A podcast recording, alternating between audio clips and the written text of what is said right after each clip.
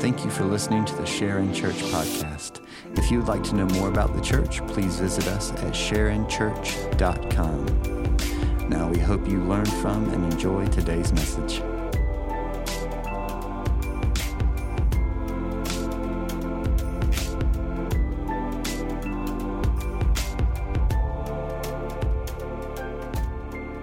If you're going to grab your Bibles, we're going to continue in worship through study. Grab your Bibles and turn to John chapter 14. Um, don't be scared by my voice. I'm fighting allergies terribly. Anybody else fighting allergies?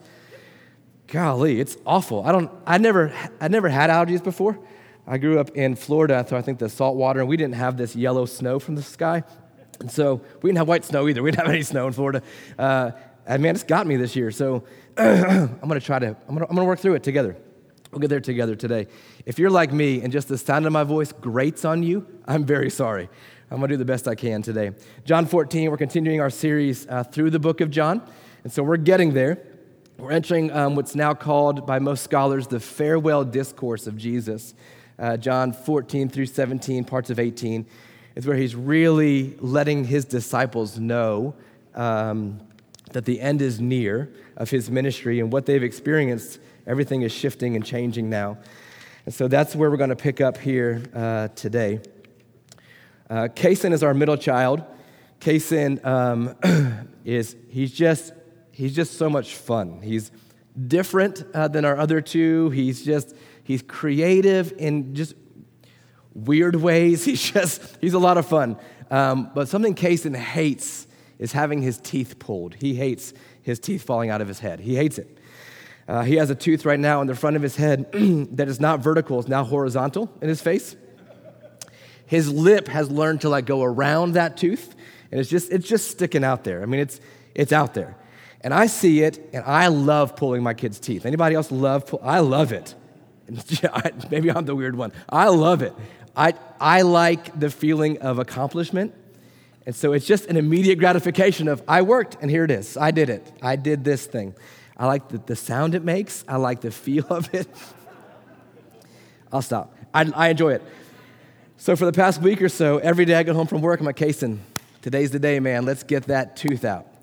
And Kason, um, in his 50 pound frame of an almost eight year old, is like, all right. And so then he gets in front of me, and I go to grab the tooth, and he's like, nope, not today. Not today.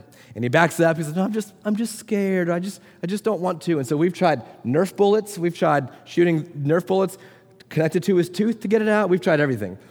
Um, it's there. So listen, if you see him today and you just want to bump into him real fast, it's fine. I won't call anyone. Uh, if that tooth comes out, I'll even give you some of the money that he'll get. It's fine. Um, but the, Kason has this, he has moments of courage and then overwhelmed by fear. It's a, it's a glimpse of, okay, I can do this, and then it's just crushed by, yeah, but what if? So he wants the tooth out, but to get the tooth out means he has to go through just, I mean, a minor amount of pain. At this point, it may just fall out by itself, but a minor amount of pain to get to that result. And that pain is enough for him to stay in the state that he's in. And I think that's true for a lot of us. I think there are ways that um, there's something we have to move forward on, some place that we have to go, that we have to take steps into. And we have the moments of, okay, I can do this. Today's the day that I'm going to have that conversation. Today's the day that I'm, uh, I'm going to bring this up. Today's the day that I'm going to uh, take this leap of faith. And then in a matter of seconds, it's the darkness of fear just overwhelms us.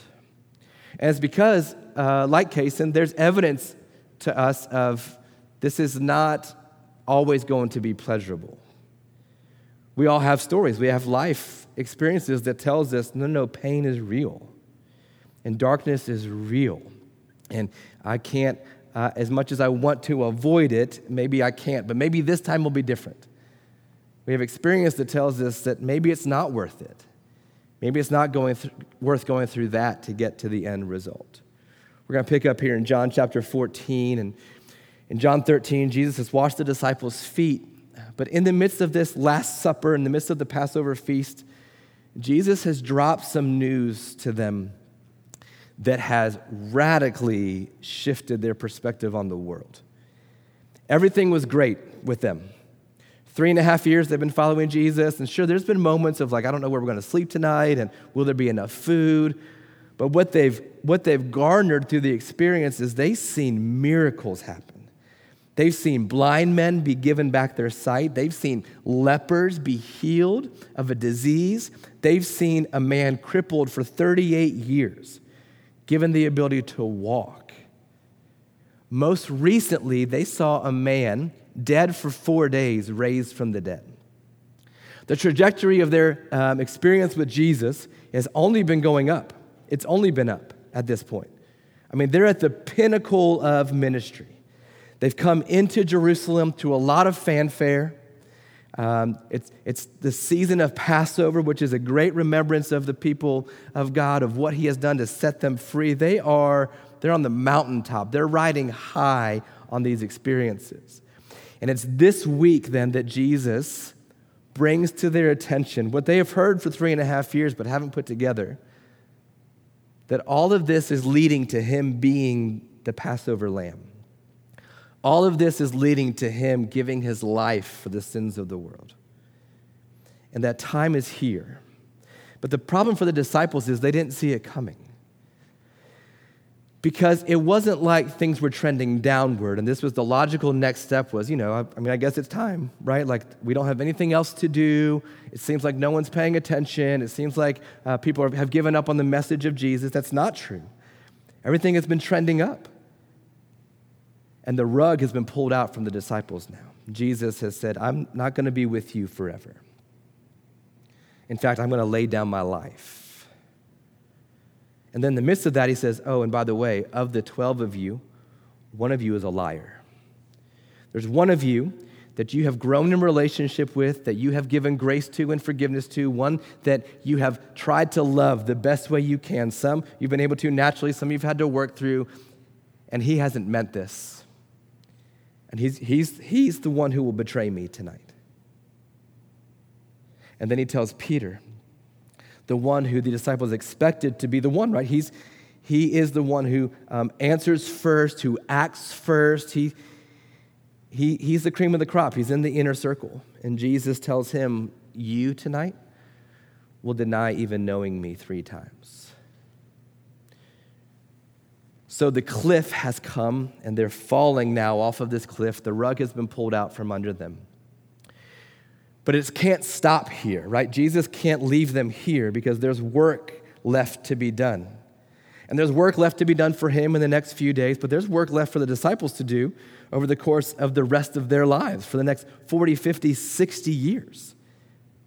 If they give up now, if they give up now, we don't have the Bible. If they give up now, we don't have the New Testament. If they give up now, we don't have this very book that we're reading right now. If they give up now, you and I aren't here today. This is important for them. And sure, there's coming a season of pain. But on the other side are things that they can't even imagine. But we can relate to them in the fact that when this has happened for us, has this ever happened for you? The rug been pulled out from underneath you? When it felt like things were going good, is when things actually ended up being the worst times of your life. We can relate to this. And you get all the pithy promises of, hey, yeah, but God is working and you're going to see the benefit on the other side of this, and that's great. But then the question for us in the midst of darkness is, yeah, but what if I don't? What if I don't? What if my story isn't your story? What if, what if I don't get healed from this cancer? What if it actually leads to my death? Then, then what? So they can't see the other side, but Jesus has to get them there. It's the same thing for us. Even when we can't see the other side, He has to get us there because He knows more than we do, and He has to get us there. So that's where we pick up here in John chapter 14. They're in the upper room where they've had this Passover meal. Jesus has arranged through a series of connections to have this meal up there. Um, interestingly enough, this upper room, most scholars believe, is the same upper room the disciples would find themselves in in Acts chapter 2 when the Holy Spirit descends. Same room. And we're going to see in the midst of this passage that the disciples feel safe here. The moment they step out of this room, all hell is going to break loose. And so they're going to fight to stay here as long as they can. So, in the beginning of John chapter 14, after Jesus has just dropped this news, particularly as mentioned to Peter, you're going to deny me before the rooster crows. Jesus says in John 14, verse 1, He says, Let not your hearts be troubled. Which is a lot like trying to tell your wife, Hey, just calm down, everything's fine. You ever, have you ever tried that, husbands? Has that gone well for you? Hey, baby, just settle down. Everything's okay. Jesus says, Hey, listen, don't let your hearts be troubled, which feels. Um, it feels pithy, it feels weak, it feels shallow. Like, told them, you just told me this is all over. You just told us that this is ending. You just told us that everything we thought you were, you aren't. And now you're telling me not to let my heart be troubled? Like, don't be upset. Don't be anxious. Don't be startled by this. How can I not be startled by what's just happened? And then he adds this statement on believe in God, believe also in me. These disciples, are, uh, them would, would have been raised as good Jewish boys. So they would have been taught to believe in God. Now, we've done a real disservice to the word believe in that um, we've used the word believe to say believe in God and also uh, believe in Santa Claus. Now, I don't know where you stand on Santa Claus and your belief there, but I'm gonna, there's some work we have to do in between these two things. And so what happens for us is when we say believe in God, we think, oh yeah, like I, I believe, I believe there is a God. I believe that He does these things. I even believe that a long time ago this thing happened. That's not belief. Belief, particularly here in this passage, is trust. It's not some ethereal, I have belief in something. It's a trust in a person. So Jesus says, Don't let your hearts be troubled. Trust God, and now trust me. Is that scene from Aladdin where Aladdin is on the carpet and he comes over to Jasmine and he leans over and he says, Do you trust me? This is what's happened. Jesus is saying, Okay, it's dark, it's going to get darker. And the way through it is trust. Do you trust me? Trust God, trust me. And then he goes through chapter 14 and he gets to the end of John 14, verse 31, and he says, Rise. Some of your translations say, Come now. He says, Rise, let us go from here. Come now, let us leave.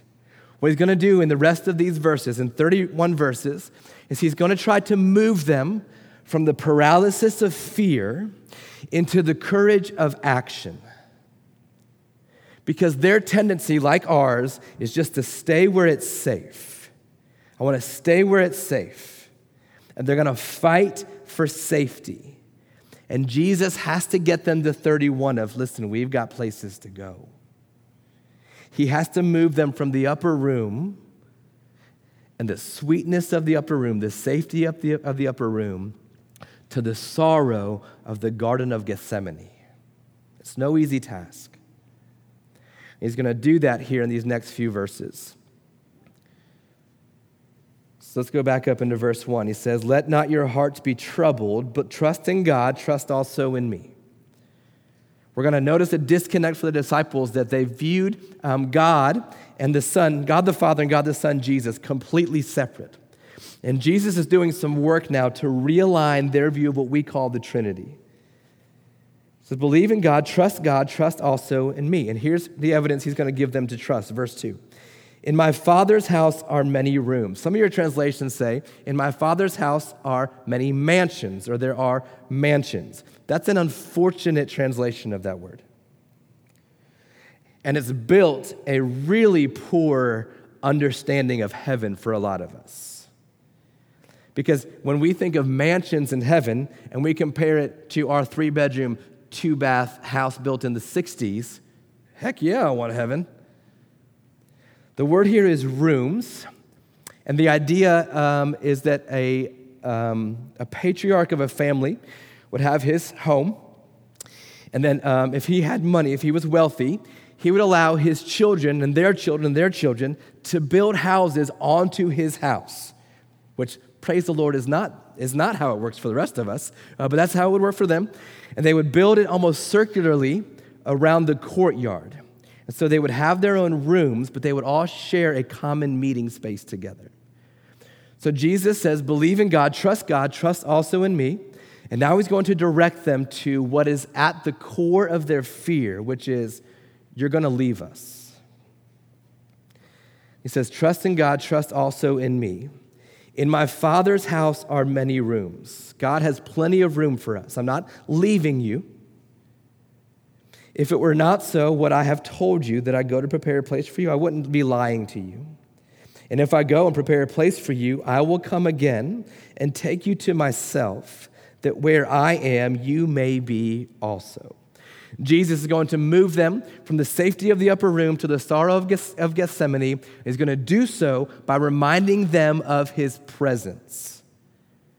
Our hearts are hardwired for the presence of God, all the way back to Genesis to the Garden of Eden. We were created, mankind was created in the pure presence of God, that He walked in the garden with them in the cool of the day. They had conversations with Him. This is how our hearts were born, is in Eden. That's home for us. As humanity, Eden is home. We have a desire to be back in union with God in His presence. Now, we don't know that, we don't say that, but that's what's happening in all of our hearts. That's, that's what's driving us to get acceptance from people. That's what's driving us to feel peace. That's what's driving us to feel safe and comforted and feel loved. It's because we have this innate human desire to be in the unadulterated presence of God. I don't know what your hometown is or where you're from, but there's always a place for you that you call home. Uh, no matter when you live there, it, it's home for you. And you might have lived in Henry County for 40 years, but wherever you lived when you were five to eight years old, that's home for you for some reason. Meredith, my wife, is from Texas. And so everybody knows Texans, there's no place like Texas. Texas is home to, to Meredith. It's, it's where her heart, it's, it's Eden to her. If we can just get back to Texas, then I'll be with God, right? Because God's in Texas. Jerry Jones built him a place and he lives there. This is where God is in Texas. It's the desire of us that there's no place like home. This is where we desire. And so Jesus is telling them, what you're afraid of is that I'm going to remove my presence. And I'm telling you, I will go away. But I'm doing so that I might bring you with me, that where I am, there you may be also. Then, verse 4 And you know the way to where I am going. Okay, we're going to hit now three disciples ask questions. And they're the same questions that we ask in the dark. They're the same questions that we ask when the rug is pulled out from under us, the questions that we ask when we're in the safety of the upper room, knowing that Gethsemane is coming. We have questions. Jesus says in verse 4, You know the way to where I am going. Verse 5, Thomas speaks up and says to him, Lord, we don't know where you are going. So therefore, how can we know the way? Like he says, you, you just now told us where you were going, but we don't know where that is. But you've told us we know, the, how can we know the way? We don't know where you're going. How do we know the way? So the question that we ask is okay, we don't even know what the end looks like. How am I going to make it through? Even if I knew what the end is, would I even know how to get through it? If I knew that the end of this darkness is light on the other side, I don't even know how. Like, how do I begin to take steps in there? When that diagnosis is dropped, when that betrayal is revealed, we say, Yeah, but I don't, I don't even know how to step in that direction now. What that is, is that's us clamoring for, don't make me. It's better here. And Jesus says to him, No, I am the way and the truth and the life. No man comes to the Father except through me. So Jesus answers this question in a statement The Father is where, where I'm going, and I am how you get there. So when Jesus says you do know the way, the point he's making is you, you know me. I'm the way and the truth and the life. Verse 7 If you had known me, that's an intimate, if you had intimate knowledge of me, you would have already known the Father. You already would have known the end. From now on, you do know him and you have seen him. I want to be clear I am him. In seeing me, you've seen him. In being with me, you've seen the end. In, uh, in being with me, I've shown you both how and what we're going to. You've seen them both. Well, then Philip asked another question Philip, okay, Lord, then show us the Father, and it is enough for us. Philip says, well, well, then it's easy. Then here's the shortcut. Just show us God, then. Just show us the Father. And that'll be it. And then we'll be done. Isn't this us too? Like, then give me the shortcut. Like, if, if that's all it is, then let's just do that now. Let's just make all of that happen now. Let's skip through all the pain, skip through Gethsemane, and let's just, let's just arrive there. Don't make me go through all of it. Then just show us the Father. Show us it now. Isn't there a shortcut? Is there a way to this without sorrow? And this question is the one that leads us into all sorts of sin. But then Jesus responds to Philip in verse 9. Jesus said to him, Have I been with you so long, and you still do not know me, Philip? Whoever has seen me has seen the Father. How can you say, Show us the Father? Do you not believe that I am in the Father and the Father is in me? We are um, eternally united.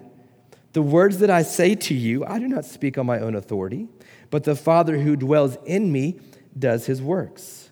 So he says, here's, there's two ways you can believe that I am in the Father. You can believe me that I am in the Father and the Father is in me. You can believe based on my words, or just believe on account of the works themselves. I don't care. But you've seen both. You have what you need, is what he's saying. Truly, truly, I say to you, whoever believes in me will also do the works that I do, and greater works than these will he do, because I am going to the Father. It gets better, because I'm going to the Father.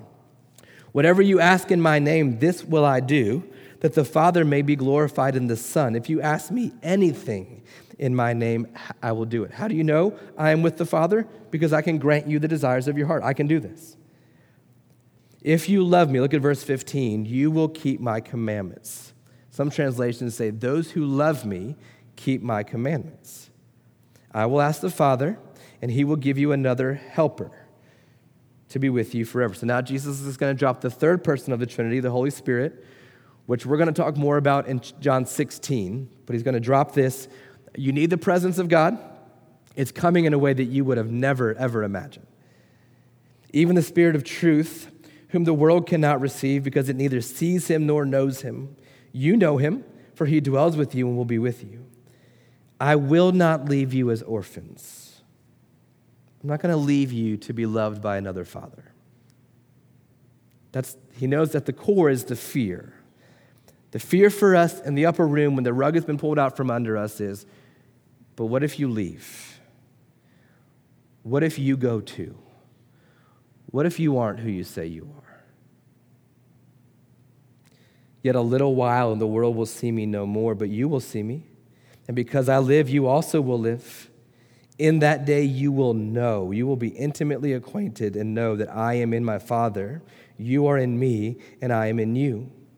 Whoever has my commandments and keeps them, he it is who loves me, and he who loves me will be loved by my Father. I will love him and manifest myself to him. And then Judas, not Iscariot, which is a very important distinction here. This is another Judas um, who is one of the 12 disciples, which again feels like, God, you could have picked other names. Like this. There's two, there's another James. Like, I don't, there could have been another one. Anyway, this is Judas. Um, some um, gospel authors call him Thaddeus. This is Judas, not Iscariot. So he asks our third question Okay, Lord, but then how is it that you will manifest yourself to us? How will you reveal yourself to us? How will you make your presence known to us, but not the world? How will you make yourself known to us and not the world? The question Judas is asking is how is this for my good? How do I know that you see me, though? Like, I get that maybe you'll reveal yourself to the world, but that doesn't help me. Do you see me? Like, how do I know it's for me? How do I know that what you're doing isn't just something that you have to do because you are God, but that it's for me? How do I know? How do I know that you aren't just giving me some kind of Hallmark card? How do I know you're not just offering up prayers and thoughts? Like, how do, how do I know? This is the question a lot of, okay, God, well then, do you see me? Like, I get who you are, and I get that you have power, and I get that you're good, but like, do you see me? Is this personal for me? Are you good to me? Is this for my good? For me? How do, how do I know? Jesus answers in verse 23 here's how you'll know. If anyone loves me, he will keep my word. And my Father will love him, and we will come to him and make our home with him. That word home is the same word used in verse 1 for rooms. We will make our rooms or make our abode with him. But whoever does not love me does not keep my words. And the word that you hear is not mine, but the Father's who sent me. says, You want to know how I'll know, or how you'll know? Because you keep walking in obedience, and you will feel my presence in a way that's unique to you, in a way that's particular to my people. This is how you will know. These things I have spoken to you while I am still with you, but the Helper, the Holy Spirit, whom the Father will send in my name, he will teach you all things and bring to your remembrance all that I have said to you. It's such grace for Jesus to know that I know you're probably not understanding all that I'm saying to you. I'm sure that in the midst of your grief and your sorrow, you're really not computing all that's being said to you. So listen, the Spirit is coming, and He's going to remind you of this day. He's going to remind you of the things that I've said to you. Then he says, verse 27 Peace I leave with you, my peace I give you. Not as the world gives, do I give to you. I'm going to give you peace.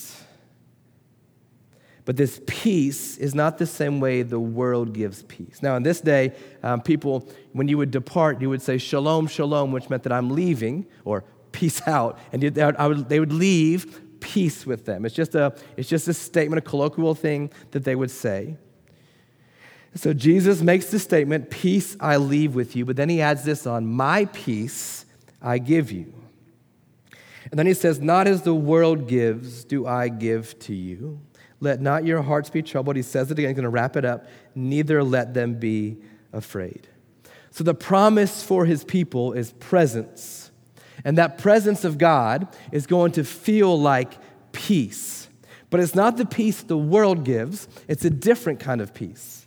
So then the question is okay, then how does, what's the kind of peace the world gives? How does the world give us peace?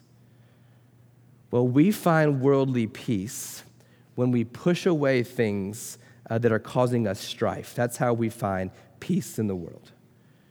It's a relationship that's broken. It's a person who has hurt you. It's um, a job you've left. It's a school you've left. And the world gives peace by saying if you remove yourself from that circumstance or remove that circumstance from you, you will find peace. So we run after the world's peace because that feels like I don't have to walk through sorrow. I don't have to walk through Gethsemane to do that. I can, I can avoid pain by simply pushing pain away. So I pretend it didn't happen, or I, I victimize myself and I make the other person the perpetrator. If I just get rid of that person, then I'm going to feel peace. And the truth is, we do for a season, don't we? When we remove ourselves from certain situations, we do feel what we would call peace, a calmness, a serenity. But the old statement from the counselor is wherever you go, there you are So then it's the next relationship, and it's the next job, and it's the next church, and it's uh, the next um, friendship, it's the next hobby. We try to sort through the way that the world gives peace, and we say, well, if I push that away, then I will find peace. The second way the world gives peace is by pushing things down. We suppress reality. Jesus I don't give peace. I don't, I don't give peace that pushes um, danger away. I don't give peace that pushes strife away. I also don't give peace that just pushes it down. And so we bury it. We, as particularly men, we bury it. Just got to pull myself up by my bootstraps. I got to fight through this. I'll just, I'll get through it. And we do it with effort and striving, and so we busy ourselves to push down what we're feeling. Maybe you got a bad diagnosis from your doctor. And so you had a season of, of grief, and then you're like, all right, what do we do? So now you're more active, you're working harder, you're more on edge because you're pushing down the sorrow, you're pushing down the darkness. We do it through busyness, we do it with alcohol and drugs, some prescribed and some illegal. The way the world gives peace is if you just numb it, you're going to be fine. We do it through Netflix, we do it through pornography, we do it through relationships. But again, we know over time that thing continues to rise to the surface, and you got to push harder and pile more on and pile more on to get there. Jesus doesn't give peace like that, He gives His peace. Because the peace that He gives is His presence. And true peace is only found in the presence of God. But we're prone to wander. And so when the rug is pulled out from under us, we blame God and we run from Him instead of running towards Him. How could you? The peace that is offered to us is true peace found in the presence of God. And more than anything, more than understanding why this happened, more than strategies of how to fix whatever it is that happened, more than the safety of the upper room, we need the presence of God. A.W. Tozer says that our increasing restlessness is caused by being away from God's presence. You want to know why we feel restless? Because we're away from God's presence. We want the pleasures of God without the presence of God. Okay, then just give us the Father. Show us how to get to the end.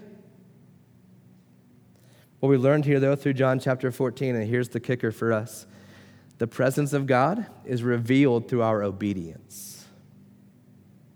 You want to feel peace? Be obedient. You want to feel the presence of God? Then do the things that God has called us to do you want to feel the presence of God, then we have to be obedient. There is no true peace through disobedience. It is a lie to say, No, I'm really at peace while you are consisting, persisting in sin. That's a lie. You don't feel peace. You've pushed down your conviction, you've pushed down guilt so that you can coast in a way that feels like nothing is attacking you. That's not peace. That's not peace, that's ignorance. It's not peace. You don't find peace through disobedience. That's the peace the world gives. True peace is only found through obedience. So maybe there's some of us today that are we're in the upper room where the rug has been pulled out from under us. We were riding a high and then it just feels like everything fell apart for us the flesh inside of us is going to push towards the world's peace because it's cheap, because it doesn't cost you anything. So we can pretend, we can push down, we can medicate, we can distort, we can distract, and find some pseudo peace that for those of us who have lived long enough would tell you that's not worth it. You're going to waste years of your life. Then there's some of us who the, um, this moment has hit in the upper room, and we're out, man. We're out. But we've also been in church long enough to know that we can't just say that we're out. And so we're going to say churchy things like, no, I really feel like I have peace here. I really feel like there's peace in my heart. You don't have peace in disobedience, it's a lie of the enemy peace is only found in the presence of God. Jesus continues in verse 28 You've heard me say that I'm going away, but I will come to you. If you loved me, you would have rejoiced that I'm going to the Father, because the Father is greater than I.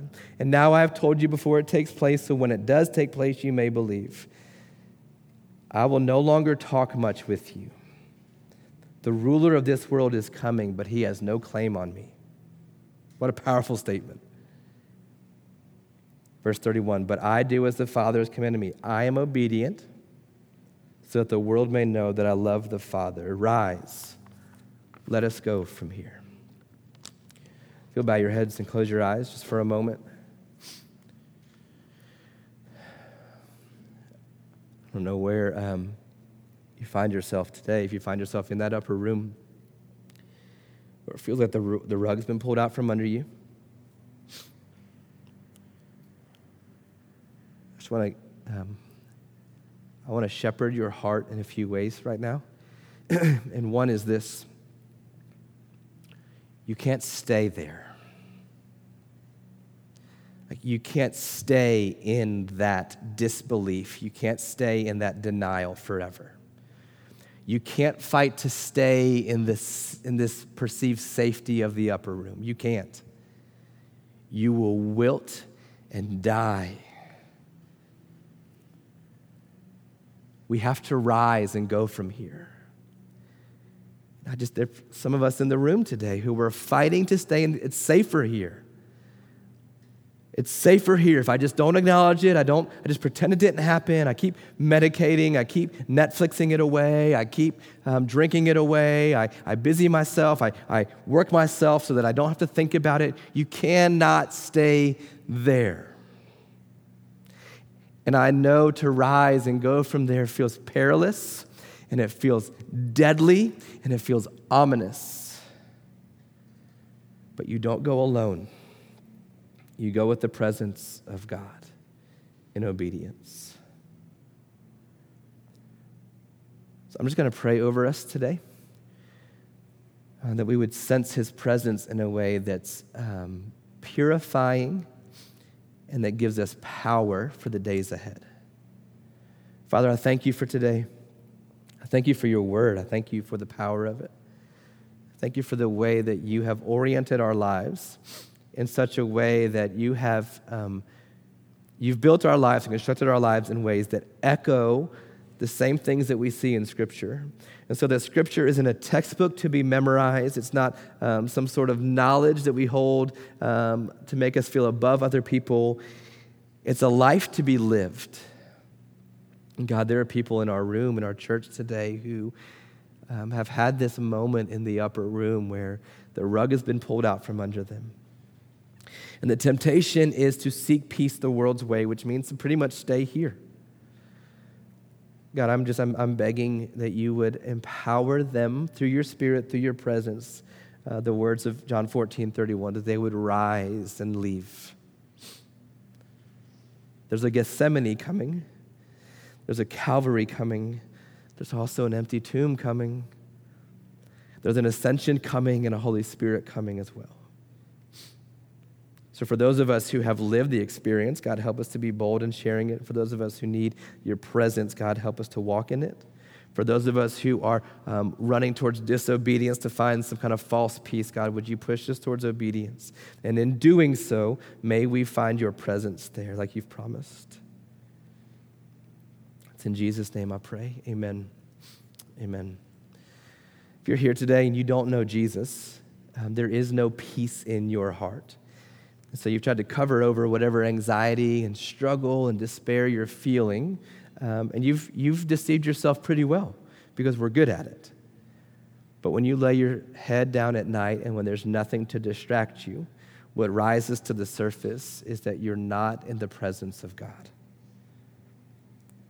That's what you're feeling.